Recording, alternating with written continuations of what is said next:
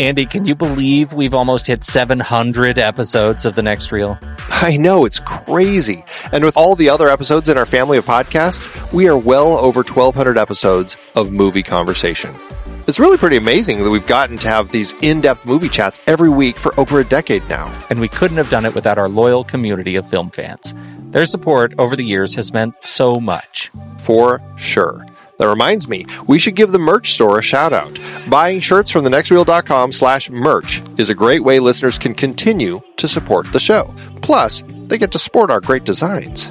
Absolutely. I think sometimes folks forget we have a variety of shirts, mugs, phone cases, and more available. In fact, a great place to start is with a shirt sporting the Next Reels logo. We also have that classic Fast Times Spicoli Surf School tee or the weirdly popular Rusty's European Tour shirt. The one from National Lampoon's European Vacation. Why is that so popular? Search me, but we have sold a ridiculous number of those. I guess there are a lot of Rusties taking trips to Europe? We're always adding new designs based on movies we've covered, like our brand new design for a streetcar named Desire, featuring a streetcar named Desire. So if you want to rep your love of TNR and films, head to thenextreel.com slash merch. Every purchase helps us continue to have these weekly in-depth conversations. So visit thenextreel.com slash merch today. And as always, thanks for listening and being a part of the Next Reel community. We've got lots more great movie chats coming your way. It is hard to believe we've been having in depth weekly conversations about movies since 2011. Oh, you're telling me. Producing this show week after week is so much fun, but it does require a ton of work behind the scenes. If you'd like to help support our efforts, one easy way is by using our originals page when shopping for books and movies that we've covered. Your purchases made through our links give us a small commission at no extra cost to you and allow us to keep having these great discussions. The originals page at thenextreel.com slash originals links to the source material from all of our adapted film discussions. Purchasing through our links support the show at no extra cost to you. In season 12, the focus was big franchises and series. We covered both Paddington films, adapted from the beloved children's book character created by Michael Bond.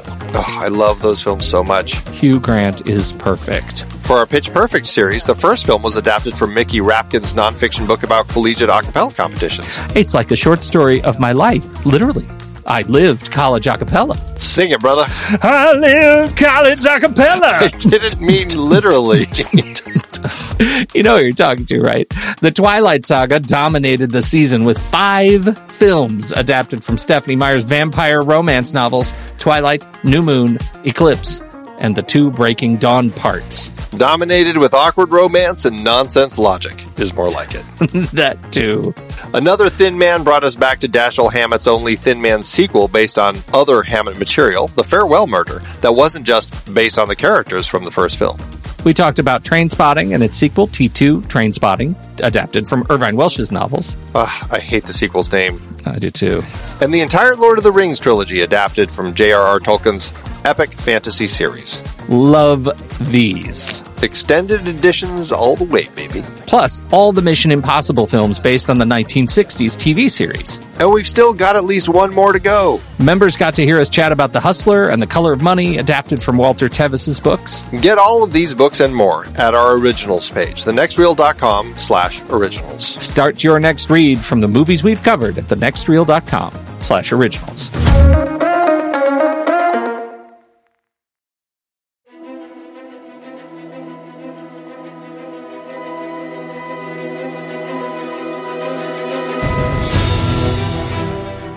I'm Pete Wright.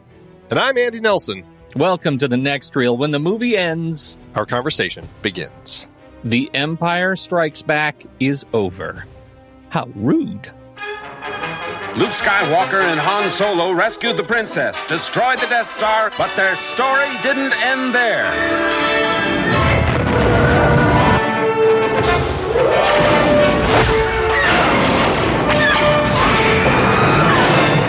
Creators of the biggest smash hit of all time, bring you the next episode in the Star Wars saga The Empire Strikes Back.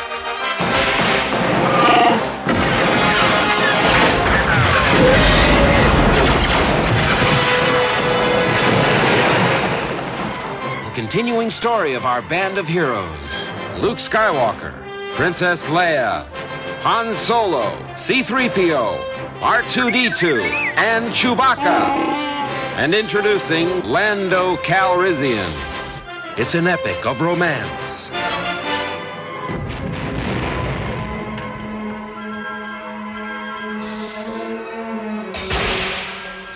Of heroes and villains.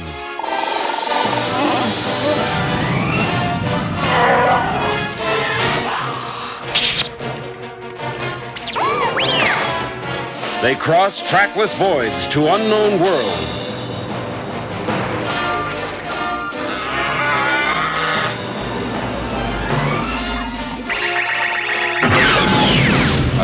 Galactic odyssey against oppression.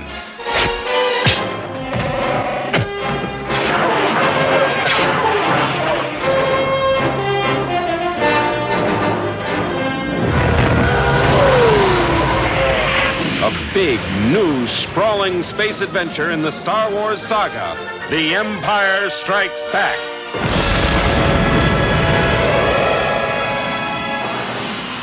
Coming to your galaxy next summer.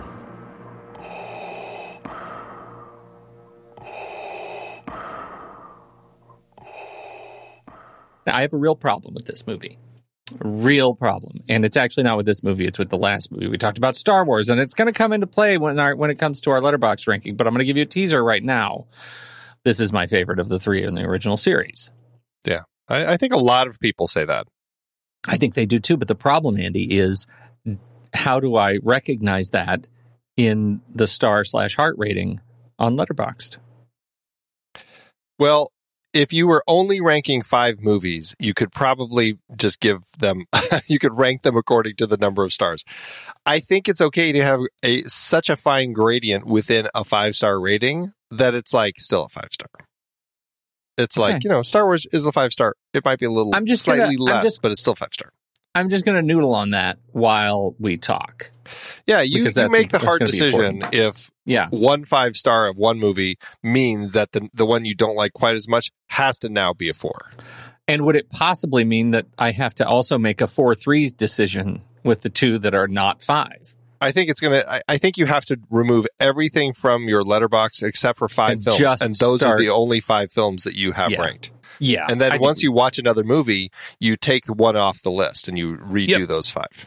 No, you figured it out. I'm going to Yeah. do that right now. Yeah, yeah, you should. It's it's the only obvious solution for you, Pete. Welcome to The Empire Strikes Back. I'm pretty excited to talk about this movie, although there are some just bonkers things going on in this movie that I can't. You, it's again, you can't watch too close. Don't watch too close. And it starts out the gate. You want to? Do you want to talk about um, how you how you feel about Empire Strikes Back and where it fits into the Star Wars original trilogy? I, I love this film, and it's uh, my favorite.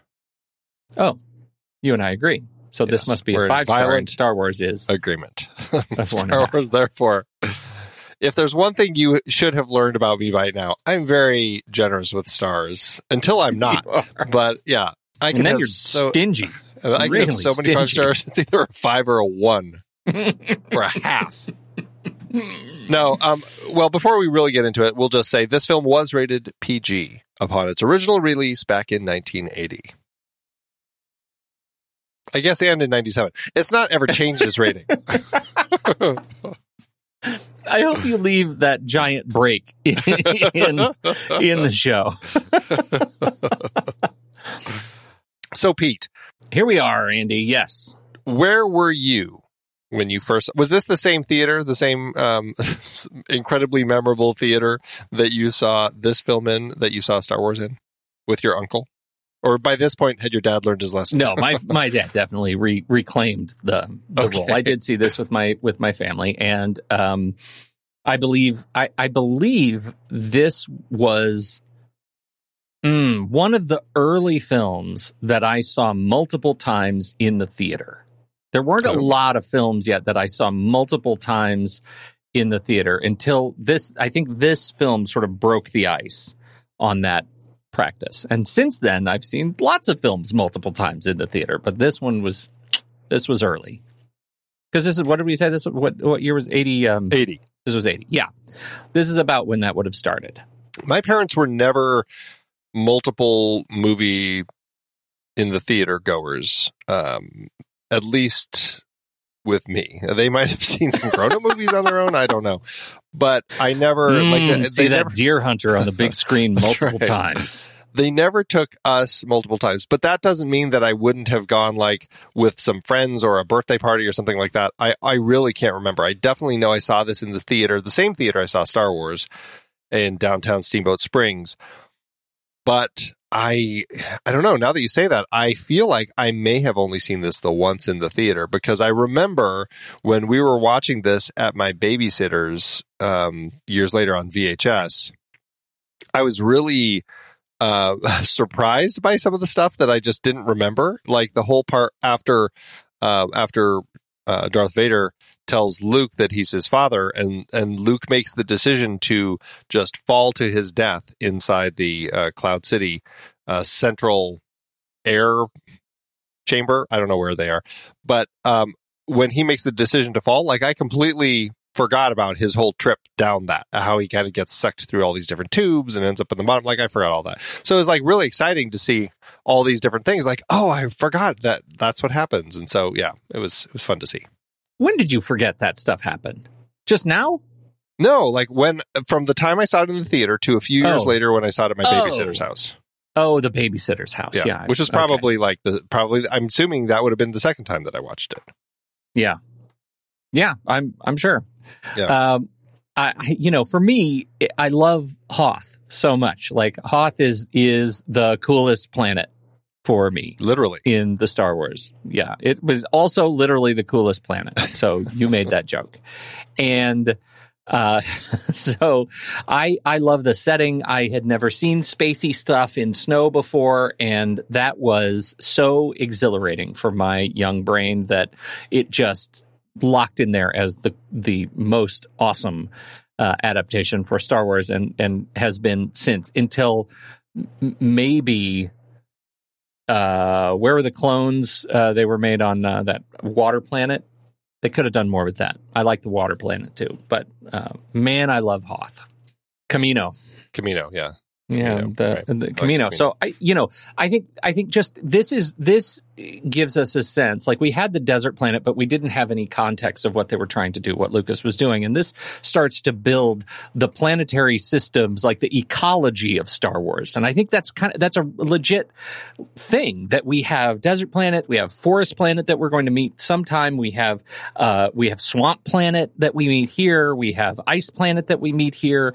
Like they, I, think Lucas actually effectively introduced to science fiction uh, the ecology of of these planetary systems that are interesting, that do different things to our to the context of ships and robots and and the people that interact with them, and and sort of force our characters to address and adapt in fun ways. And uh, if anything, this movie, I think, um, exemplifies that bit of fun uh, that that I think is is peak Star Wars Star Wars for me. Well, that's definitely become a, a Star Wars. Uh, it's almost its own Star Wars trope at this point, Yeah. where each Yeah. planet is its own ecology. Tatooine is the desert planet. We've got Hoth, which is all ice. We've got uh, Dagobah, which is the big swamp, and and that's kind of all we've seen at this point in Star Mm-hmm. Wars. Plus a lot of space stuff. And I mean, you know, we see Princess Leia's planet blown up, but just from space. We don't actually go down to it to kind of experience what that planet happens to be like. Uh, and so, yeah, largely, like if there's if, if there's something to say about like the world that Lucas is building here, it's like okay, let's take what we did with the first film. We had Tatooine and we had space, um, plus we had this Death Star. Now we're going to up things a little bit. We're going to have two ecologies, two planets, and uh, we're going to do a well, lot we had more two space. ecologies last time. Yavin. Oh yeah, yeah, right, right. Toward the end, so right, the Yep. jungle of Yavin. I can't believe I forgot Mhm. that. And so, um, but it's but it is two totally different ones. And Yeah. then also we're getting other things thrown in. So we've got like a whole chase through the an asteroid field, which is a, Yes. a new thing, kind of taking space but amping it up a little bit. And uh, we are introduced to a lot of other characters and and everything. So I think in the world of like taking what had worked and and building it in the sequel, I think we get a lot of that uh, from George Lucas as as he and his team were crafting the story here. Uh, Leigh Brackett was uh, one of the screenwriters, and of course uh, Kasdan and uh, just you know put together a, script that did a lot of what had already been given to us in the first Star Wars, but kind of brought everything up even more, amplified it. So, in context of that, I mean, how do you feel like when you watch this? Um, that whole sequel, the the issue of sequels, is it giving us enough new stuff, or and not just doing a repeat of what we had had before?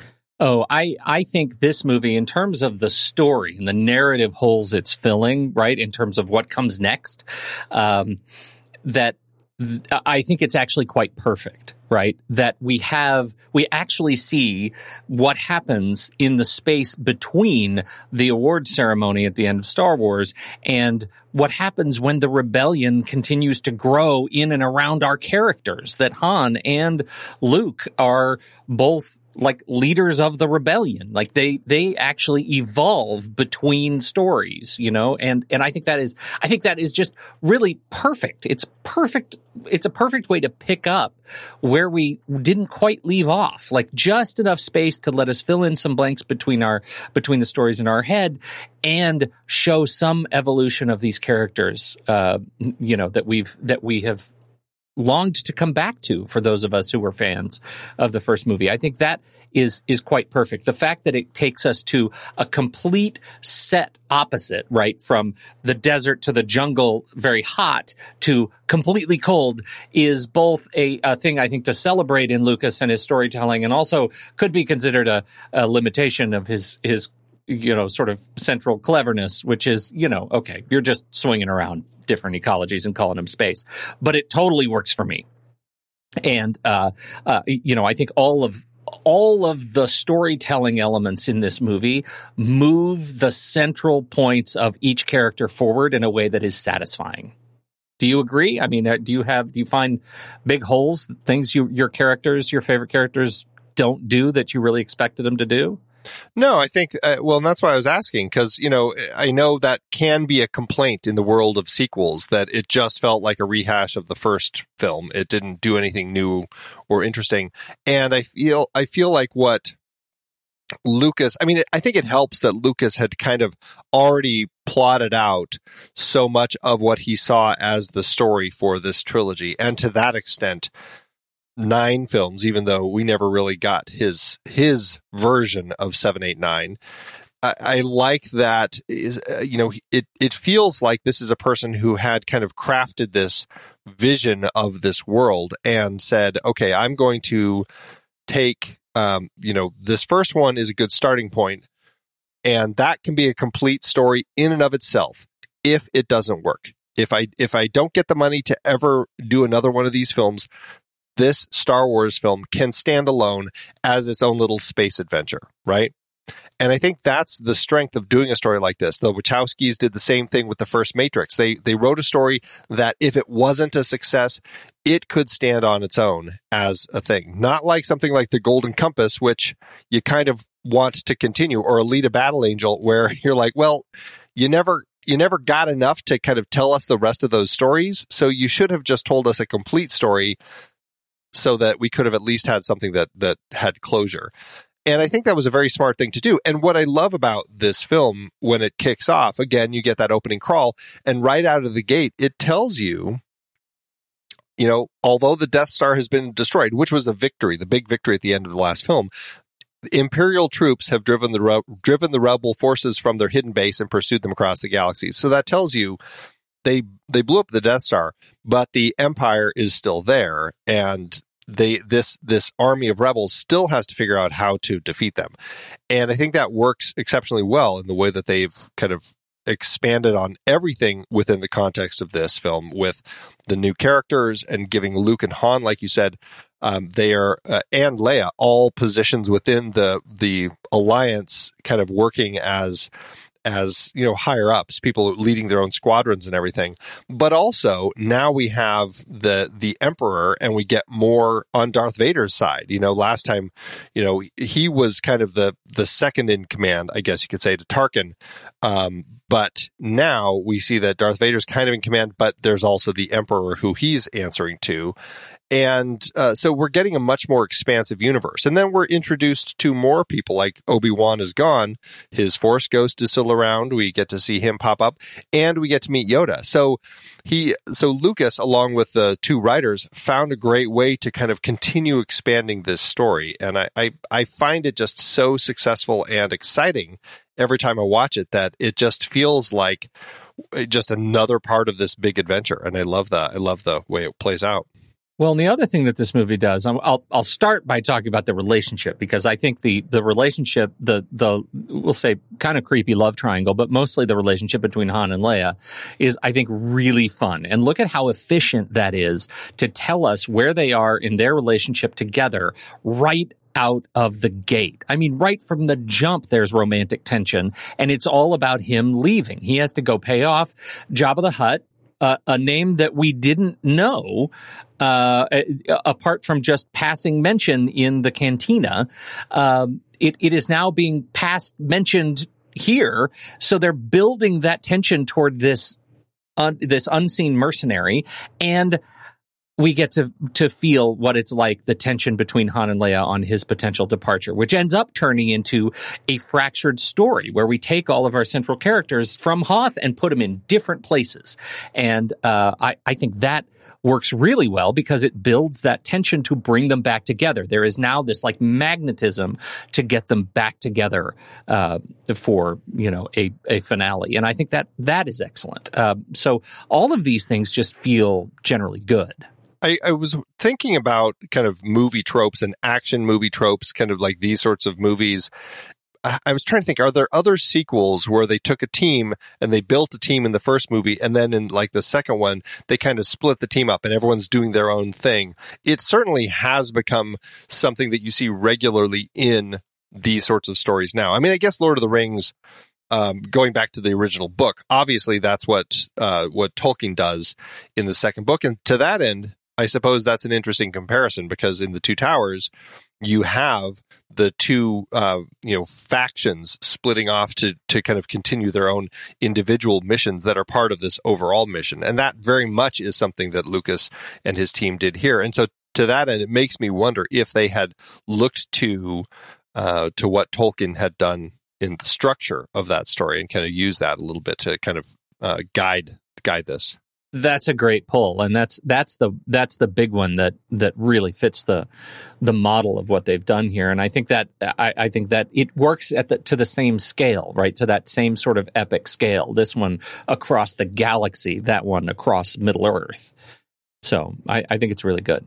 Do you run into issues with this film? This is one of the regular complaints of this film, including people like J.J. Abrams, who talked about this when he directed episode seven, is that this film cannot exist on its own as a standalone film. It has to uh, be a part of this trilogy because of the way that it starts it's kind of coming in on what we had done in the first film. And because the way it ends where it ends kind of on this cliffhanger you're not sure what you know what's going to happen. Are they going to be able to figure out how to save han? What's going on? Uh, to set up the third film. And to that end uh, and you know some people have the same issue with the two towers as well because it's it it very much is a piece of a trilogy that can't be separated out. And some people say it will never be my favorite because it can't be something that just stands on its own. I don't understand why that's a requirement uh, of uh, to be a good movie. I don't I don't get it. Well, I think they say it's still a good movie. They just say it it can't be it's not something that can live on its own. Like if I watch this, I need to then also watch the other two. I, I feel like that's what a lot of people say. Can you think of another what give me some more examples of movies that that are like this? Like it like the same example of movies can you think of any others that that were made before the original trilogy perhaps that have created effectively a binge experience Would you say that is something that you run into with The Godfather 2? I think that that was that was one that came up in my mind, but I don't I don't necessarily feel like that is an issue because The Godfather 2 ends with the door closing. Is that the last shot? That's the first movie. Oh, right, right, right. They're at the wait, they're at the lake house and he becomes the man. See, to me that's all one movie. Maybe maybe they both work. end with the door shutting on her. Now I now I'm I'm blending them all in my head. Uh, so I it, well I guess the Either thing way, is like it's an ascension to power sequence, right? And so, if you take The Godfather as a, a story that is about ascension to power in the first two movies, and the execution of that, or the the inability to exercise one from a position of power in the third movie, that like uh, to me, all three of those movies I can watch independently of the other and not and not feel like unrequited. I, I maybe I'm alone in that, but I can't think of I can't think of any other movies before that or before this that were quite so clear on the on, on the serialized nature of them. I think that goes to stories that are multi-part stories. Mhm. And I think The Godfather can be seen as a multi-part story where it's one big story, like episodes uh, four, five, and six really kind of tell this complete story. Uh, and and you could say the same thing about the Matrix trilogy, uh, like all these different trilogies. This really kind of created this concept of you know each film is its own story, but it builds to a complete trilogy. Like I feel like this is really where that started. The whole concept that George Lucas came up with, where I have this trilogy, and we're going to tell this trilogy uh, because it's one story. It's a complete story.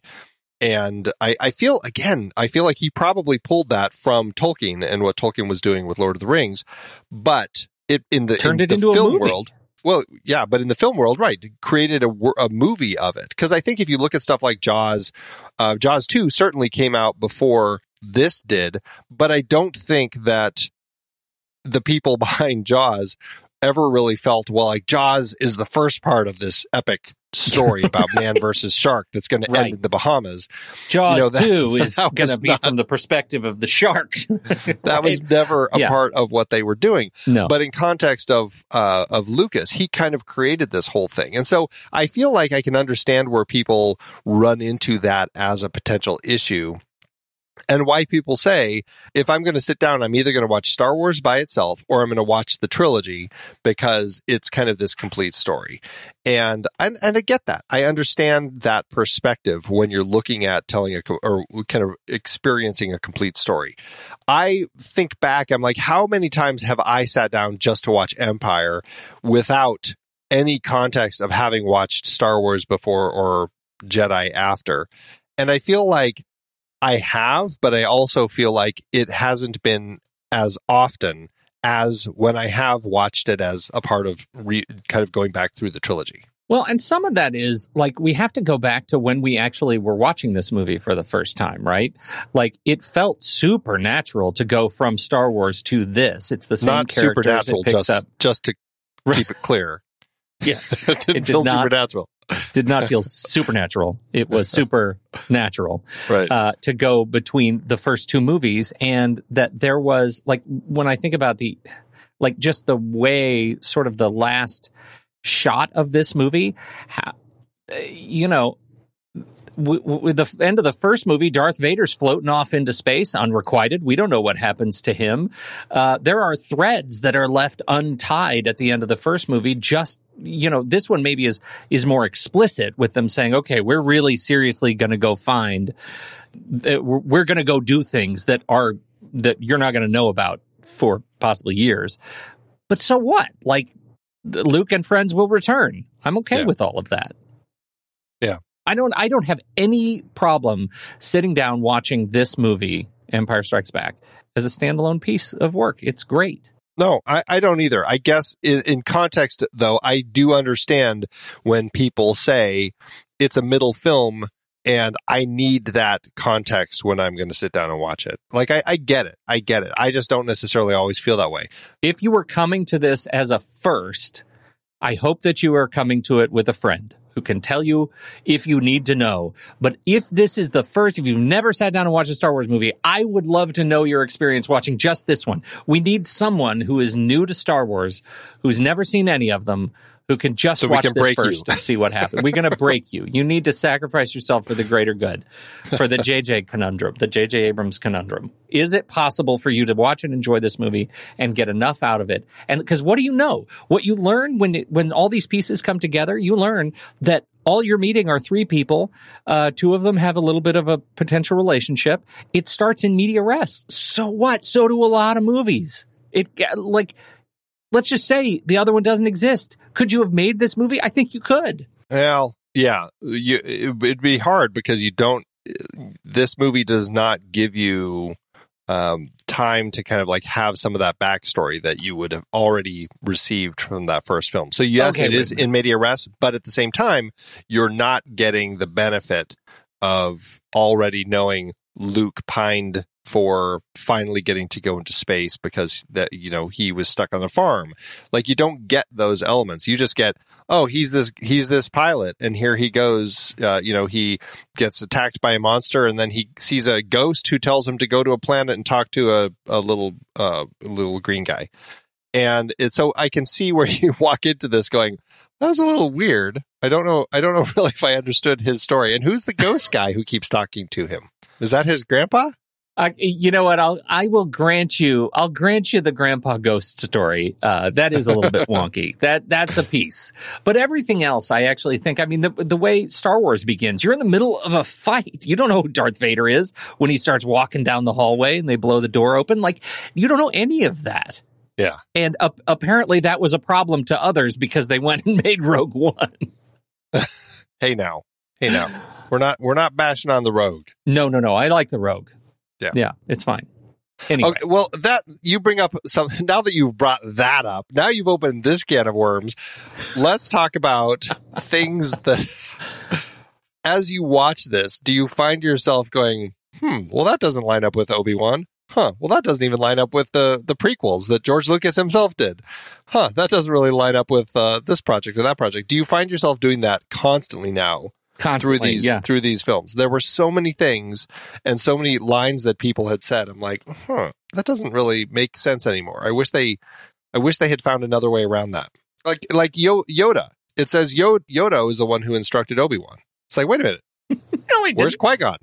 Where's Qui Gon? Qui Gon was was a figment of all of our imaginations. That's the stuff that that really uh, that really breaks, and the fact that you know not not that things don't change over time, but the rather militant kind of training of the Jedi. Now that we've seen them invest so much in the training of the Jedi, it almost makes you think, "Hey, did Yoda forget how to train Jedi?" Well, I had so many questions with Yoda. now we will jump over rocks.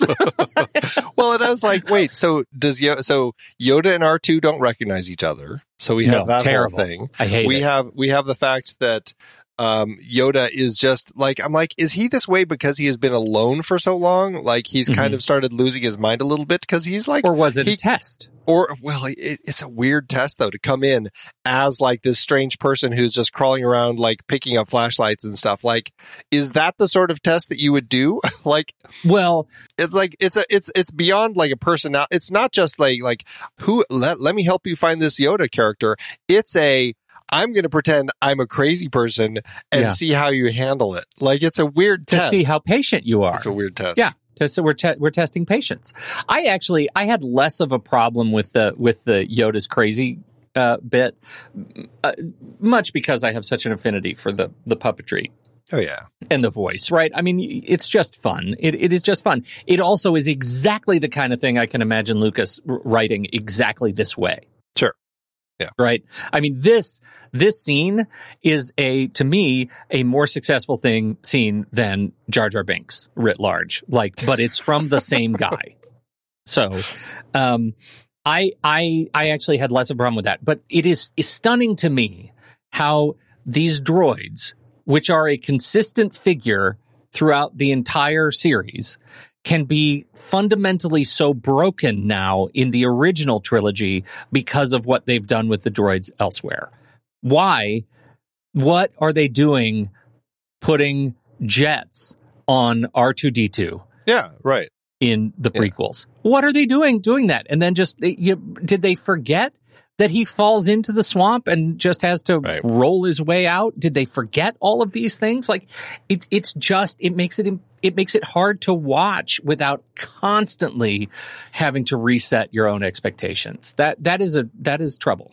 Well, and that's perpetually going to be the issue with projects that are made to take place before something else. It's like you're putting yourself into a, uh, into a place where you now have to make sure that everything you do fits in context of what you're experiencing later in films that were done before, you know, and and Yeah. it's a very backwards way about going about this. You know, I had the same issue with Prometheus and what Ridley Scott did there. It's like none of the technology that you created in Prometheus feels like it happened before Alien. Like it just it just doesn't fit.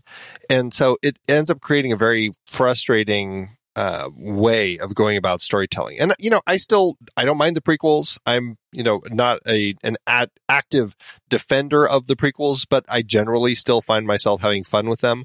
Uh, but I do feel that if Lucas had been smarter about it, he would have said, you know what?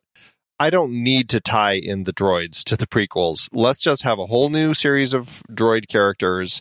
The fact that he really wanted it to be this kind of buddy story that continued through the entire nine films really makes it a challenge. And the only solution would have been to do what he did for one reason or another to just C3PO. I don't know why he didn't have it said to R2D2, but like, let's wipe the droid's memory and start him over from scratch. It's like, if but also, just, then let's wipe all the other characters who've ever come in to- contact with them, their memory too. Yeah, Everybody's right. memory gets wiped for some Yeah, reason. right, right. It's it, it ends up creating a lot of issues, and I, I like I was thinking about that with you know the most recent thing, Obi Wan, the TV show. Like everything ends up creating this conundrum that is frustrating, and that's honestly why I really find just at the the absolute core heart of my passion for Star Wars, it is this original trilogy, and that's again why I really enjoy going back and looking at these Harmy's despecialized editions because it just it feels like what I had initially experienced, and it just it it it makes it feel like that much more uh, kind of that original whole that didn't have to get messed with. Right, right. Wait, and I, I don't want to, I don't know that this is necessarily a controversial opinion, and I, I don't necessarily think we need to discuss this, but since in a past season we did all the Star Trek movies, the the Star Trek Star Wars comparisons are not without some merit. And uh, I think what is so interesting now, when you look at what Star Trek is doing on the small screen on Paramount Plus, I think you could you can make the case that they are doing that this sort of nostalgia so much better than Star Wars is is doing with all the or, or did with all the prequels and requels and sequels and all that, um, and and everything doesn't it doesn't necessarily mean that the technology doesn't get to look like it fits as something that is made now, but also functions as it did pre 1960s. Like they they have they have managed to blend those things in a show like Strange New Worlds that is just glorious, and um, and I think works. Like I have no qualms with what they're doing with that show. Star Star Wars gives me every ample opportunity to think about how it's broken. Well, and that's I mean I I I can't speak to any of the that Star Trek stuff because you know me I'm an advocate uh fan of the films and the first two series and that's all I've ever seen. And so I can't really speak to anything else that they have done in the world of Star Trek and and kind of the exploration and the expansion of it. But I I I wonder if it's the is it the the creators and the people helming it who are uh, in charge of kind of keeping things uh, in line, essentially, and tying them together, or is it the fact? And I, I- don't even know enough about these new shows that you're talking about. Like, is it the fact that they're taking old characters, but they're they're squeezing these things in ways that make sense, or are they just taking not the same characters, but but story elements that happen at the same time? Like, what is it about it that's working? Just to give you an example of Strange New Worlds, they're taking the it's a story. Yeah, what is the story of that? Because I don't know. Strange New Worlds is is the story of the USS Enterprise when it was still captained by Captain Christopher Pike. And so, for example, Uhura is on that show as a 20 something cadet doing a cadet rotation. We meet her as a student, and she's fantastic. Is this in the 2009 split of the of the franchise or is this in the No. original This is Okay. so it's in the it, it's in the so this is actually a spin-off of Discovery, timey wimey hand wavy stuff. But what we get is yeah, I, so you remember the 1960 series? There was the original pilot that never aired called The Cage, and that was with Commander Captain Christopher Pike, and Spock was there, and all the other characters were there, but the captain was Chris Christopher Pike, and that pilot never aired. They recast the captain as William Shatner, and later reintroduced Pike as this melted kind of guy in a neck up wheelchair who couldn't speak as part of a, a later episode. Episode, you know, we was rolling around. It was part of a court scene. And so he was a part of the lore. Well, this is before Pike was injured to the point where he couldn't communicate and had to roll around. so it was before he'd grow up to become Bruce Greenwood It- Yes, before he becomes Bruce Greenwood. It is before he becomes Bruce Greenwood. It is before Captain uh, William Shatner. Kirk, before Kirk. Captain Kirk takes over the Enterprise. And in fact, they managed to introduce Captain Kirk when he was a captain of another starship in Strange New Worlds. And I didn't throw a fit, man. They did it so well. Like it's, it, it is just, I am constantly amazed at how daring that show is at playing with nostalgia and doing it in a way that is ultimately satisfying. Not only that, I'll say this, great filmmaking on this show. It is beautiful. Well, okay, so so I I feel like you know, I mean, I, I don't want to get too far astray from Yeah. Empire Strikes Back, Definitely but just just to kind of like try closing this the this part of the conversation, I, I can't think of many prequels that had been out there. Like, I mean, The Godfather Two certainly has uh, flashbacks uh, to when Don Corleone was young. I, I don't know if that really constitutes a prequel as much as an actual prequel, but I feel like is is George Lucas's episodes one, two, and three, is that really kind of where this whole world of prequels came about? I feel like it may have been. And so to that end, I, I, I guess I would just say, you know, it was a, there's definitely been a learning curve with how to go about doing this sort of storytelling. I don't think George Lucas was, uh, as, um, as clean as he could have been in going back and doing this sort of thing. I feel like by the time that you're getting to Strange New Worlds in, in 2021, 2022, that's, you know, several decades of people playing around with this and figuring out how to do it right. And so I feel like by the time you're getting to this point, they have learned the lessons that George Lucas, um, you know, from from what he had originally started, and and you know he, you know, they're they're kind of at a point where things maybe are going to be in better shape now because of that. I 100% agree with that. And I think just in terms of data, let's look to the Wikipedia. The, the term prequel first appeared in an article in 1958 by Anthony Boucher in the magazine of fantasy and science fiction. And he was describing James Blish's 1956 story, They Shall Have Stars, which expanded on the story introduced in the earlier 1955 book, Earthman Come Home. Uh, So that was the first sort of narrative, like literary prequel, a book that was intended to expand on the universe but came chronologically before. Uh, Butch Cassidy, uh, Butch and Sundance, the early days came out in 1979. That's uh, that's an interesting one because yeah, I guess it takes it takes characters but go well. Let's go to the beginning of their lives, and that's Yes. so it's a biopic, but kind of a different point in their life. But okay, I I'm gonna take a, a stance with life stories that they don't work because you're looking at a different port point point in their life. So I don't think Butch and Sundance the early years counts as a prequel. Because then you could say, like, take any film about Abraham Lincoln. This is this older Lincoln. This is this young Lincoln. Is that a prequel? No, it's just telling a different point in his life. okay. All right. You You win this round. uh, in that case, the original the original book, The Death of Arthur, published in 1210. The prequel, The History of the Holy Grail, published in 1230 is also considered a prequel. That's, Oh, my that's. Wikipedia's really nailing it. Uh, so in terms of films, so The Golem uh, was published in, or was released in 1915 and a prequel, The Golem, How He Came Into the World was 1920, but I think that fails the Andy test because I haven't seen either of them, but it sounds like How He Came Into the World is leading the punch, uh, that it's actually a life story.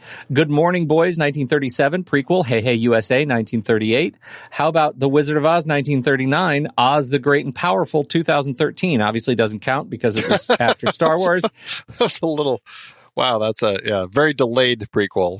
The Little Foxes, Andy, Yeah, we talked about that on the show. was the original movie. Do you know what the prequel was? Another Part of the Forest, released in 1948. Oh, Yeah. and that the Little Foxes was a play. So was the other one? Yeah. Okay, interesting. That's interesting. Uh, Cat People, the seventh victim. This is Cat People 1942 and the seventh victim 1943. Uh, House of Horrors and the Brute Man. Davy Crockett, King of the Wild Frontier, and Davy Crockett and the River Pirates. They consider that a prequel Wow. because it. it a different part of his life. How about Psycho, 1960, and Psycho for the Beginning, 1990, released for that's- TV. that's I knew after that Star would Wars raise your hackles. no, it's after Star Uh, Wars. That doesn't. Oh, you're yeah, you're right. Uh, Zulu, 1964. Zulu Dawn, 1979. Oh dear, that's they're a calling. but that's a that's a that's a uh, based on a true Yeah. uh, historic thing. So I don't know if that counts. All right, I think this is going to get you. This is going to get you riled. I'm going to settle in. I got to buckle up. Uh, fistful of dollars for a few dollars more. Prequel: The Good, the Bad, and the Ugly. Hmm. I. Is there an Andy test this could fail?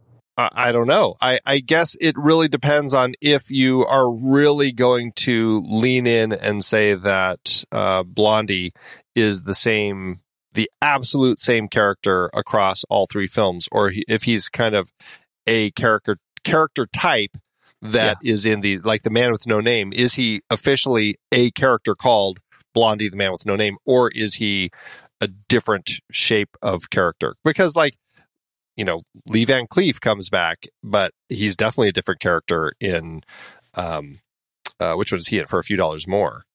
Right, So right. uh, Well, I have I have Hmm. more, Andy, that we've done on the show that I need you to just quickly vote on.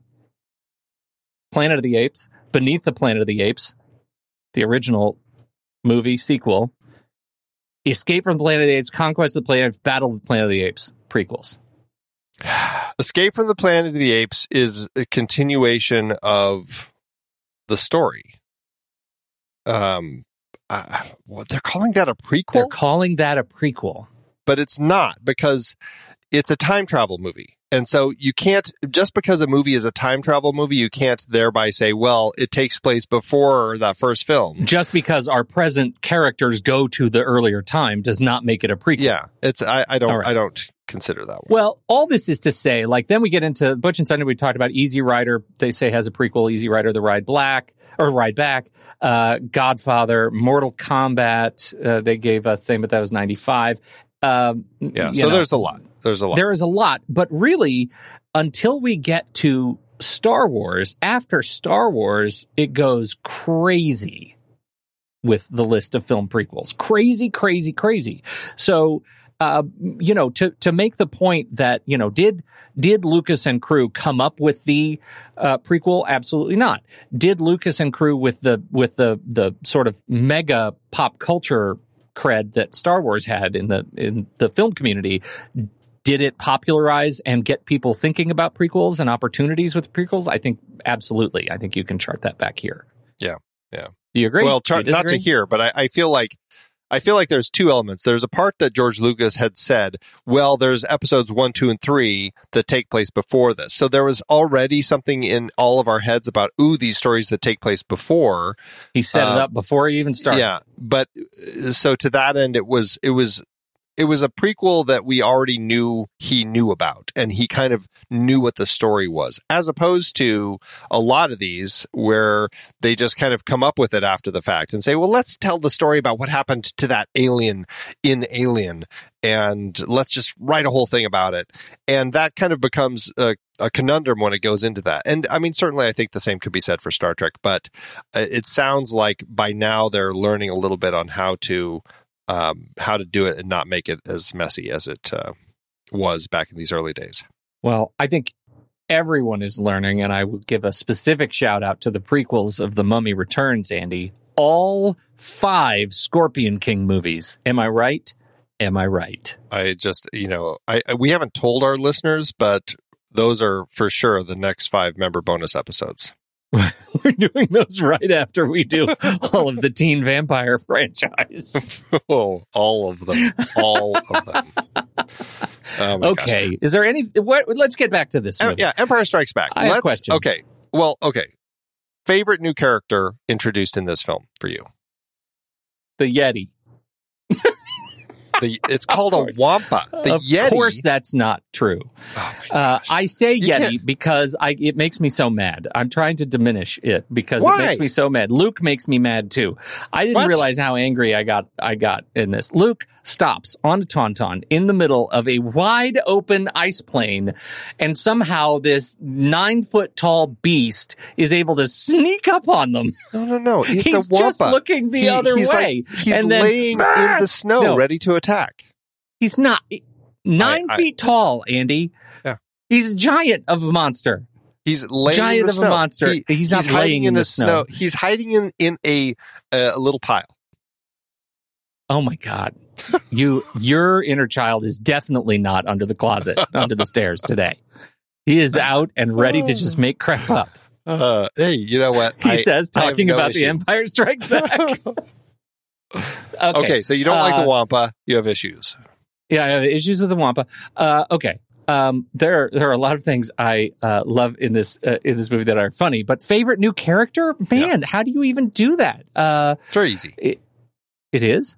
Yeah. Is it Yoda for you? It, it's well, I guess I shouldn't say it's very easy. I, I always have a toss up between Yoda and Boba Fett, but I think it has to be Yoda because Yoda is a full, fully fleshed out character. Boba Fett, I just was mesmerized by because the this whole group of bounty hunters, like that you see in the background, you don't get a lot of them, but it's it's clear why they turned into such a draw for so many people because it's just such a strange looking group that you have back there. And i th- they were the ones i wanted all the figures of because they all looked so cool. But yoda would absolutely be my favorite new character uh, fantastically kind of rendered and designed and such an interesting character. So many great moments with yoda uh, absolutely was my favorite So I probably would have picked Boba Fett if you had if you were answering my question. And my question is favorite new nonsense vehicle introduced in The Empire Strikes Back. There are several.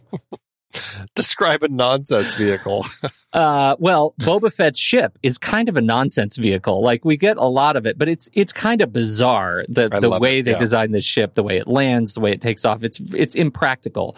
Um, but the ATATs, the ATSTs, nonsense ships, the fact that the speeders have a rear gunner whose job is to fire a grappling hook is just nonsense to me. Takes Luke out of the picture so fast, even though he can still fly. Uh, it is ridiculous. So uh, there are uh, a number of those kinds of things. But the the I had all the vehicles growing up. Like I had uh, I had the Millennium Falcon already from uh, you know from Star Wars. I got the AT-AT. I got the ATST. Uh, I had Boba Fett's ship. Like I had the whole the whole thing, and uh, you know they were they were staples in my bedroom. Uh, battlefield. So I think the AT-AT is my favorite vehicle. It's funny you're one of the AT-AT people i'm an AT-AT person I'm an AT. I think I'm an AT. I only became an AT-AT person like in the last 35 seconds. I don't know why I started saying that's ridiculous. It sounds. I think it was only because I said ATST, and you can't say ATST.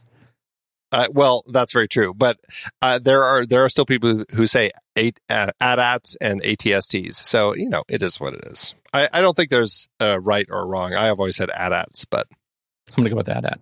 Yeah, as opposed to Imperial Walkers, which you can also call them. Yeah, I, I don't I don't care for that either. Uh, I do love that the Millennium Falcon, in terms of vehicles, ships, gets such play in this movie. Like it's always broken. It has such identity. It actually this Millennium Falcon starts to remind me of the Millennium Falcon in, in Solo, which I you know, and and the story that they're trying to imbue into the Millennium Falcon as it as you know, she's got a few tricks left in her.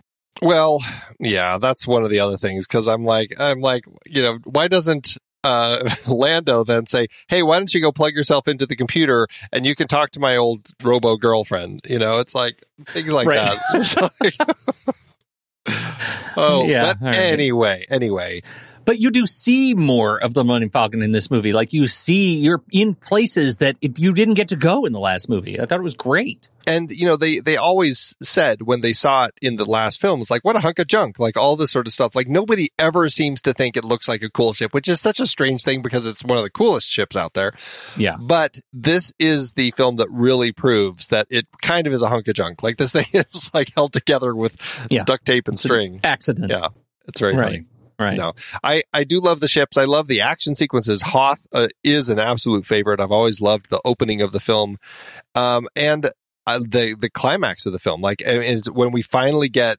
Luke and everybody back together on Cloud City, and Han is frozen in carbonite.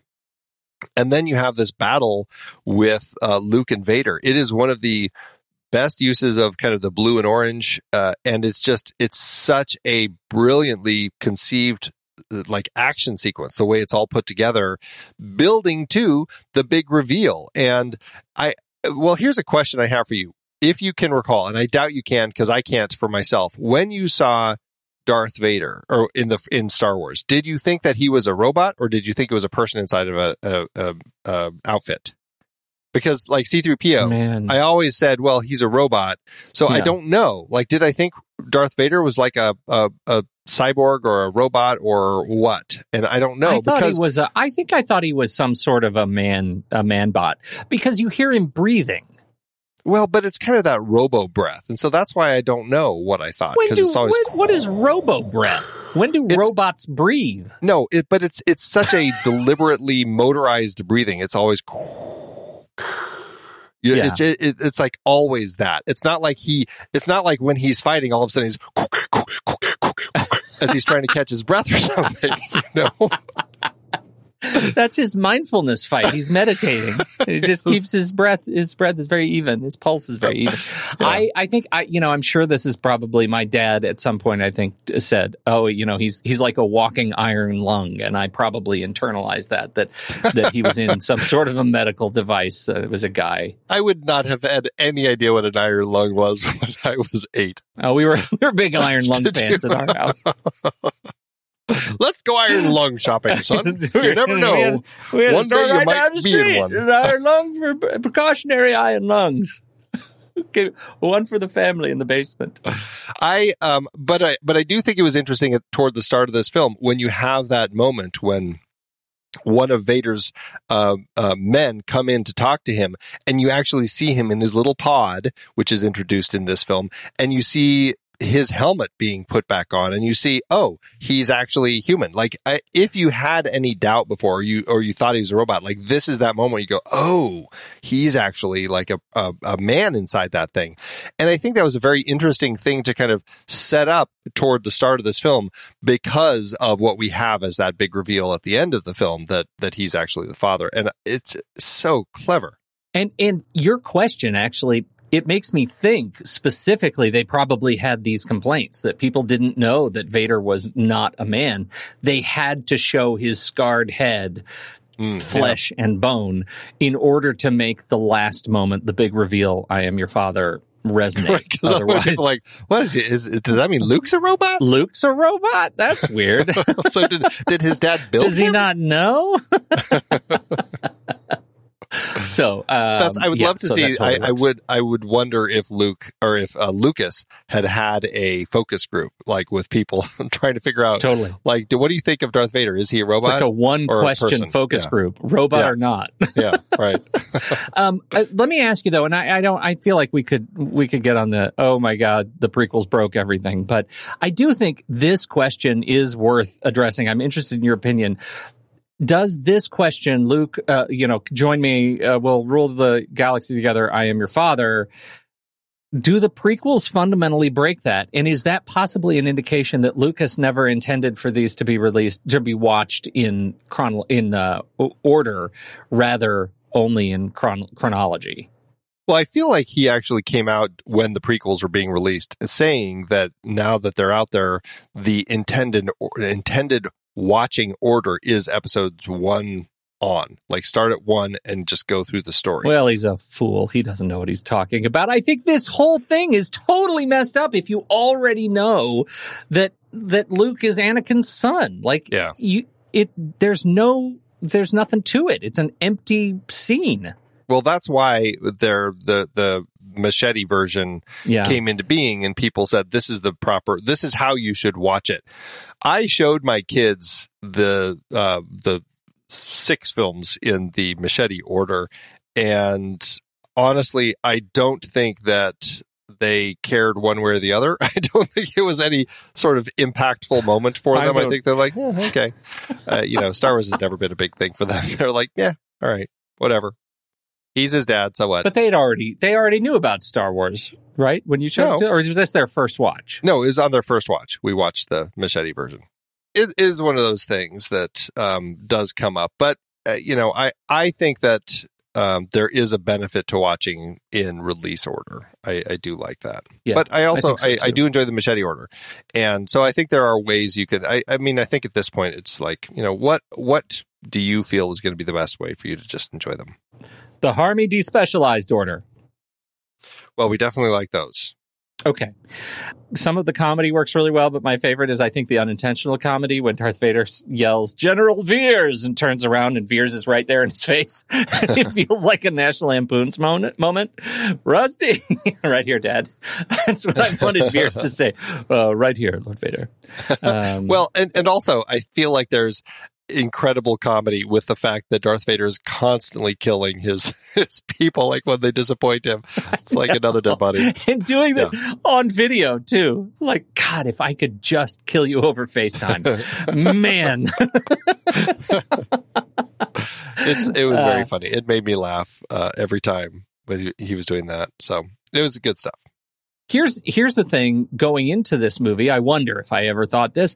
When the Death Star is gone, what could they possibly replace it with in terms of awesome, magnificent, giant set pieces? And I think they have two. The first one is in space. I think the, the way they use Star Destroyers and that Super Star Destroyer, they're glorious. They're wonderful. And two, Cloud City is of course a set piece of just majesty hanging in the clouds. I think it is just wonderful. And uh, the final set piece, all the different places, uh, and that we haven't even mentioned the word car- carbonite yet, which is a huge piece of Star Wars lore. Uh, started here, I love you, I know, and um, so all of those pieces are, you know, this is that's what I think of when I think of of the legacy of Empire Strikes Back, and it's why I keep coming back to this movie.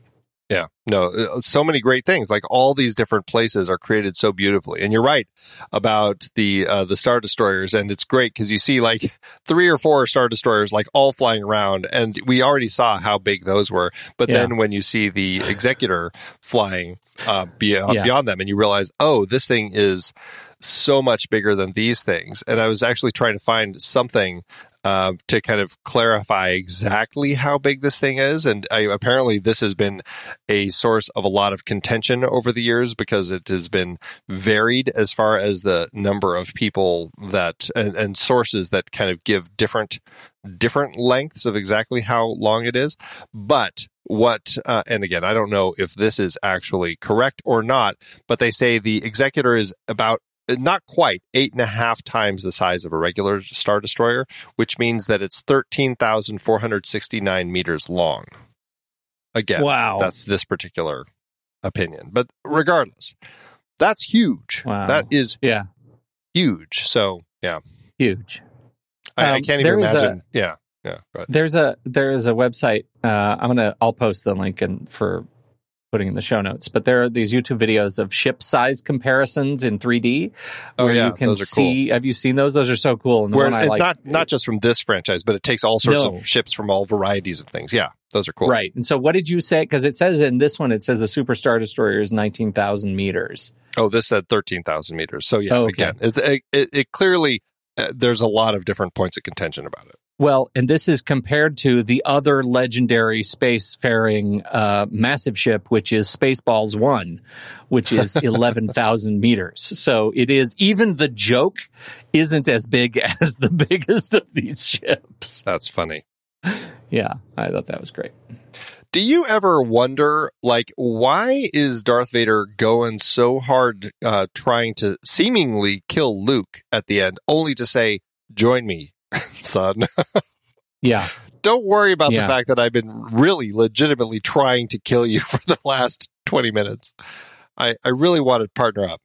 I wonder if that's a writing concern. If it's just that Vader and the way they, you know, Prowse and and Jones are able to to sort of co-perform Vader, if they weren't able to to accurately portray a sense of complexity in Vader's motivation.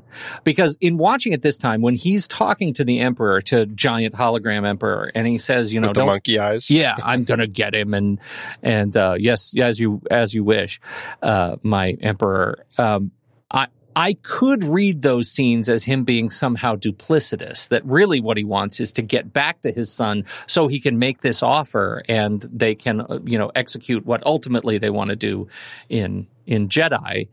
You know, to that that final moment, and so I wonder if that's you know if that's part of it that it just is performatively lacking, and so we might give it less credit than it's due. And it's also one of those scripted things where I think the audience would have felt it was very strange had Darth Vader been seeming to pull his punches. Like, why is he, you know, acting this way? Like, you know, I, I feel like people, or or he would have come across as weak. And I don't think Lucas or Kershner. We haven't even talked about the fact that he Lucas brought in a different director for this, Irvin Kershner. Yeah, right. Um, but yeah, the the whole idea of this person who is a little, who would have seemed weaker if he had been kind of seemed to not be so actively trying to kill, Yeah. uh, kill him. So it's, uh, but it's just it was weird. It was one of those things that kind of struck me uh, this time. But how how much how well does that sequence at the end tie back to Luke's vision in the cave? Are you able to tie those things together? Like clearly Luke is having a draw, some sort of a draw to, you know, as as Yoda would put it, you know, to the dark side and and Luke sees himself, but he sees himself in Darth Vader. Obviously, that's a that's a foreshadow and a, uh you know astute viewers might see, um, or might might be able to peg. Oh, I wonder if he's related to Darth Vader in some way, shape, or form. You know, if he sees himself as the one true heir to the helmet, or something like that. Like you know, so many you know gifts of hindsight. Uh, but is there an intentional sort of connection, scripted? Between those two things, that Luke would see himself in Vader, and then Vader would come clean and say, "I see myself in you," effectively. I don't know. Yeah, I don't know. You know, these were things that obviously Lucas had in mind the whole time, and um, uh, yeah, and and but yeah, we should talk a little bit about the fact that Irvin Kershner did come in and direct. This was at this point where Lucas um, really was wanting to focus on special effects, and so as he started figuring out how to build Industrial Light and Magic, uh, he brought in a bunch of different directors. He had a whole bunch of different people that he was considering, but Irvin Kershner is the one that he uh, is an old old friend of his and, and brought him in to do it.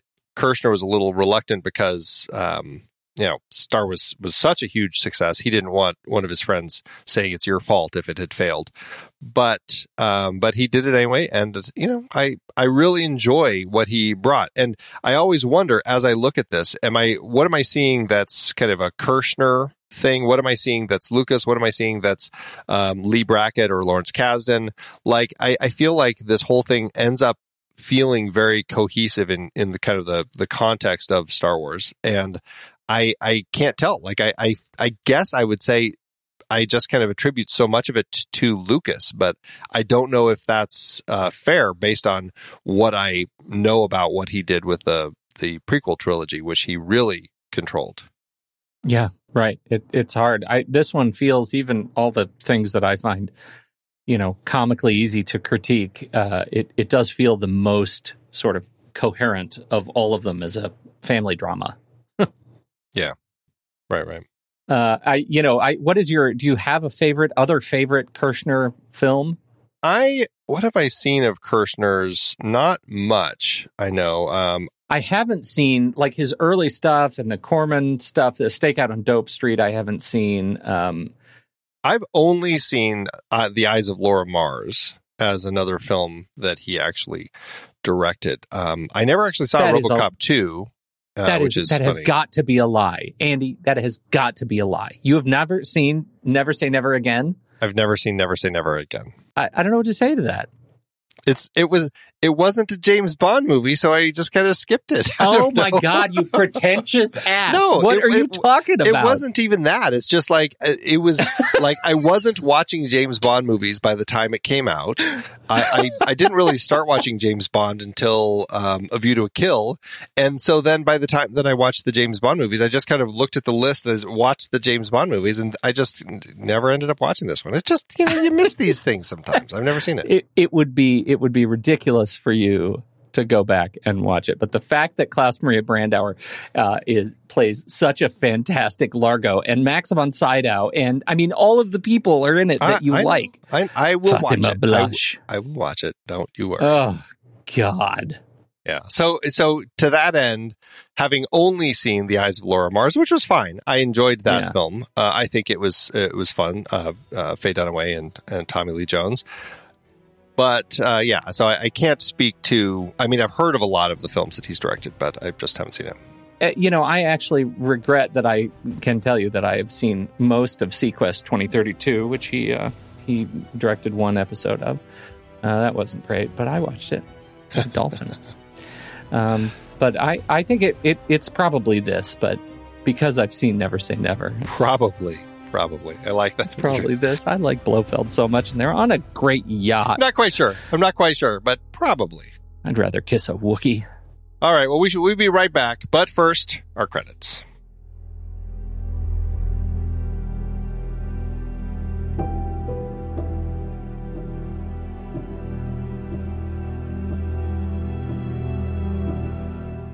The next reel is a production of True Story FM, engineering by Andy Nelson, music by Marco Martini, Oriel Novella, and Eli Catlin. Andy usually finds all the stats for the awards and numbers at the-numbers.com, boxofficemojo.com, imdb.com, and wikipedia.org. Find the show at truestory.fm, and if your podcast app allows ratings and reviews, please consider doing that for this show.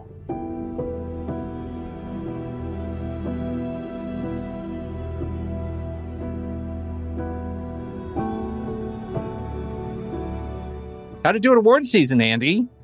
Uh, you know, it did well, but I think that it suffered a little bit of kind of the sequel status of it. Um, it had 25 wins with 20 other nominations, lot of awards for technical categories. At the Oscars, it won for Best Sound. It got a Special Achievement Award for visual effects. It lost Best Art Direction Set Decoration to Tess and Best Music or Original Score to Fame. Um, I've seen Tess. I mean, it's a period piece. I would absolutely have given it to this. I was I was blown away by the production design in this film. Cannot believe that it would have lost. I can't speak to Fame. Did you ever see Alan Parker's uh, film? Yeah, but I wouldn't be able to make any sort of comparison. I've seen it once and it didn't didn't take. I definitely want to check it out because I, I do enjoy Alan Parker. I just am surprised that John Williams would lose. I, I don't know if this was at a point where people uh, were giving as many awards to some of these kind of um, genre sort of projects. Although at the BAFTAs, John Williams did win Best Score. In that case, the art, art direction set decoration lost to The Elephant Man and Best Sound lost to Fame. At the Saturn Awards, we love the uh, uh, the Academy of Science Fiction, Fantasy, and Horror. It won Best Science Fiction Film, Best Director, Best Actor, Mark Hamill, Best Special Effects. It was nominated for Best Supporting Actor Billy Dee Williams, who lost to Scatman Crothers in The Shining. Oh. Best Writing lost to The Ninth Configuration by William Peter Blatty. Best Music lost to Somewhere in Time, and Best Costumes lost to Somewhere in Time. I do enjoy Somewhere in Time. Uh, John Barry's score is great. Still, this would have won for me. And again, I just have to bring this up. The WGA Awards, again, Best Comedy adapted from another medium, but lost to Airplane. and just speaking of John Williams, I just have to throw this in there. John Williams does have awards for his score for this film from later years for various things like best re-recording, blah blah blah. But he only won two at the time for his work on this film. Well, he won three because he won the uh, BAFTA. He won a Grammy for Best Album of Original Score Written for a Motion Picture or Television Special, and he won a, a Grammy for Best Instrumental Composition. Um, he was nominated for another Grammy for Best Pop Instrumental Performance for Yoda's theme, but uh, didn't win that one. Um, so that's another like the Cantina theme disco. Yeah, where it's like, have right. you seen Yoda's theme pop I have not. instrumental? I have not. I we'll have to look for it and throw it in the show notes if we can track it down. Wow. Okay. Well, how to do at the uh, how to do at the box office?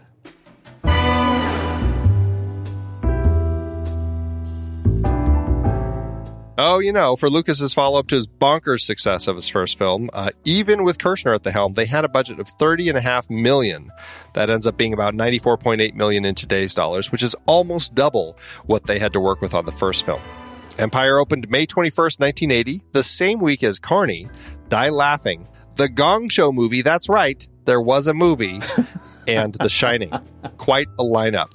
We have talked about the success of this movie in the past, likely in our Blues Brothers member bonus, as well as in our 9 to 5 episode, because they all ended up in the top 10 domestic box office grosses for the year. This film not only ended up in the number one on that chart, but with the gross that more than doubled the film in the number two spot, which was 9 to 5 crazy how successful this film was. It ended up earning 292.7 million domestically in its lifetime and 257.3 million internationally in its lifetime for a total gross of 1.7 billion dollars in today's dollars. That means it earned back more than 18 times its budget, landing with an adjusted profit per finished minute of 13 million dollars. Still, on our chart of the movies we've discussed, that puts it in sixth place for the APPFMs behind Gone with the Wind, Star Wars, The Exorcist, E.T., and Jaws. Wow. Well, uh, it's in good company. Uh, love this movie. Makes me rethink my rating for the other one, but um, but it shouldn't. There's no reason you can't have two five star films and still love them both, even if you say one is better. I think I've decided that I need only one five star film in my life. Period. Good is luck that with that. Is that this movie? Is that this movie? Hmm. What else? Know. Could it be The Godfather or Blade Runner or where? Where are you gonna? It- where you gonna go with It could this? be, or something more recent. Everything, everywhere, all at once. I I Right? I- I stand that you can. You only need to have five films rated on Letterboxd at a time, and they have to be legitimately one, two, three, four, or five stars, and that's all you get to rank. And then any. So what happens if a new three star comes in? No, the old will- three star there- drops. No, no, no. You you can never have another three star. What happens is when you watch another film, then you remove the fifth, um, the the one that you watched the longest ago, and that's gone. And now you only are ranking. You're always basically having a list of only the five most recent films that you watched. That is a really interesting way to do Letterboxd. You're putting yourself into this You've- position by by having really, a conundrum really got me thinking. about not being able to rate Star Wars five stars because Empire is five stars. Yeah, you've really got me thinking. Thank you. It's all it's all your fault. It's all your fault. I appreciate your introspective approach to my conundrum. Okay.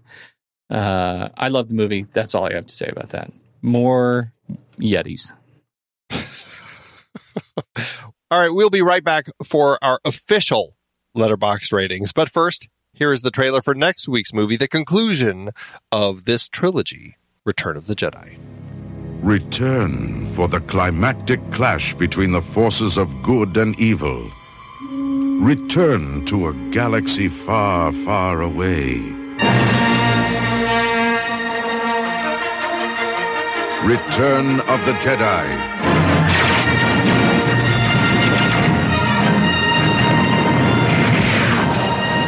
The next chapter in the continuing Star Wars saga.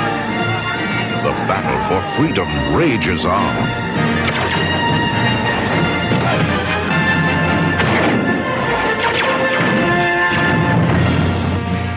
The heart of a hero. The courage of a rebel. The strength of a leader. The loyalty of comrades. The power of the Force. The cunning of the enemy.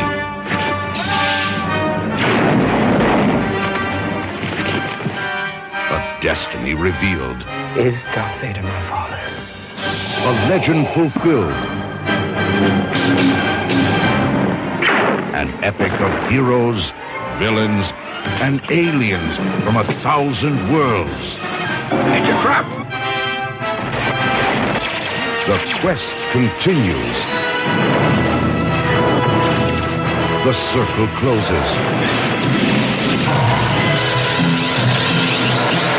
The saga lives on. Return of the Jedi begins May 25th at a theater in your galaxy.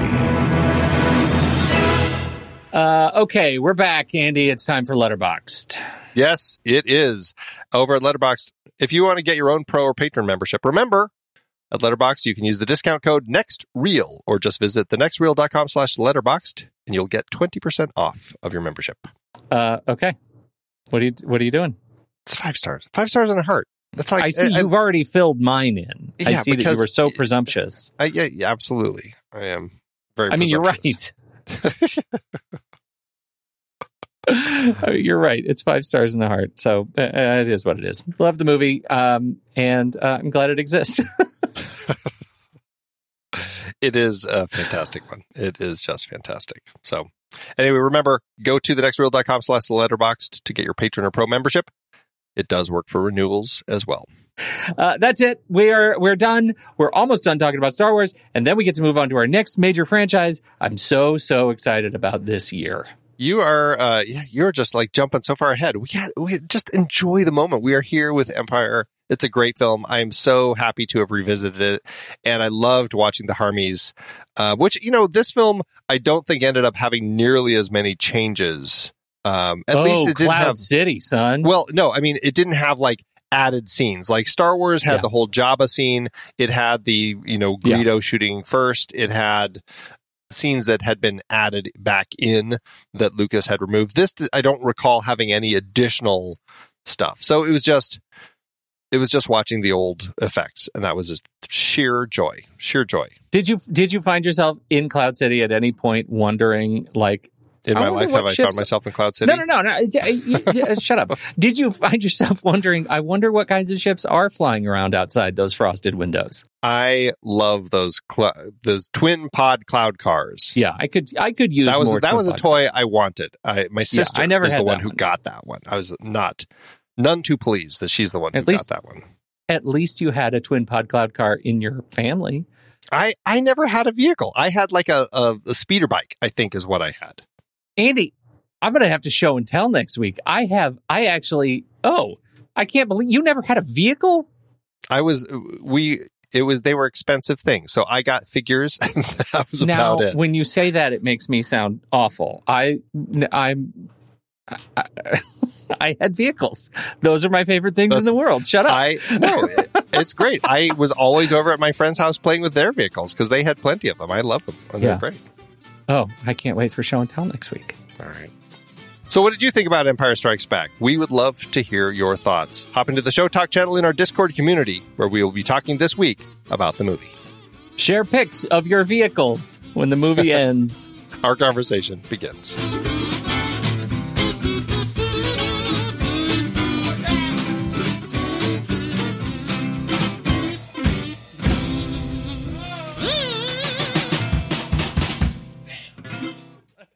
Letterbox, give it, Andrew. As Letterbox always doeth. Okay, I'm going to go first, and then you can go. Okay. because I we didn't talk about this enough, even though we did talk about it. Uh, this is a uh, five star movie or five star review from Austin Gorski, who says, "Me, I love you. The Empire Strikes Back. I know."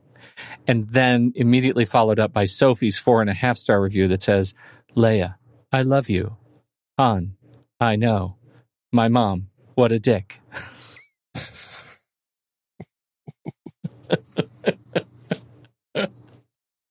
okay, what do you have? I have I have a half star by DBDBDB, who has become one of my new favorites to look up for this, who just has this to say, How do people like this? It's depressing.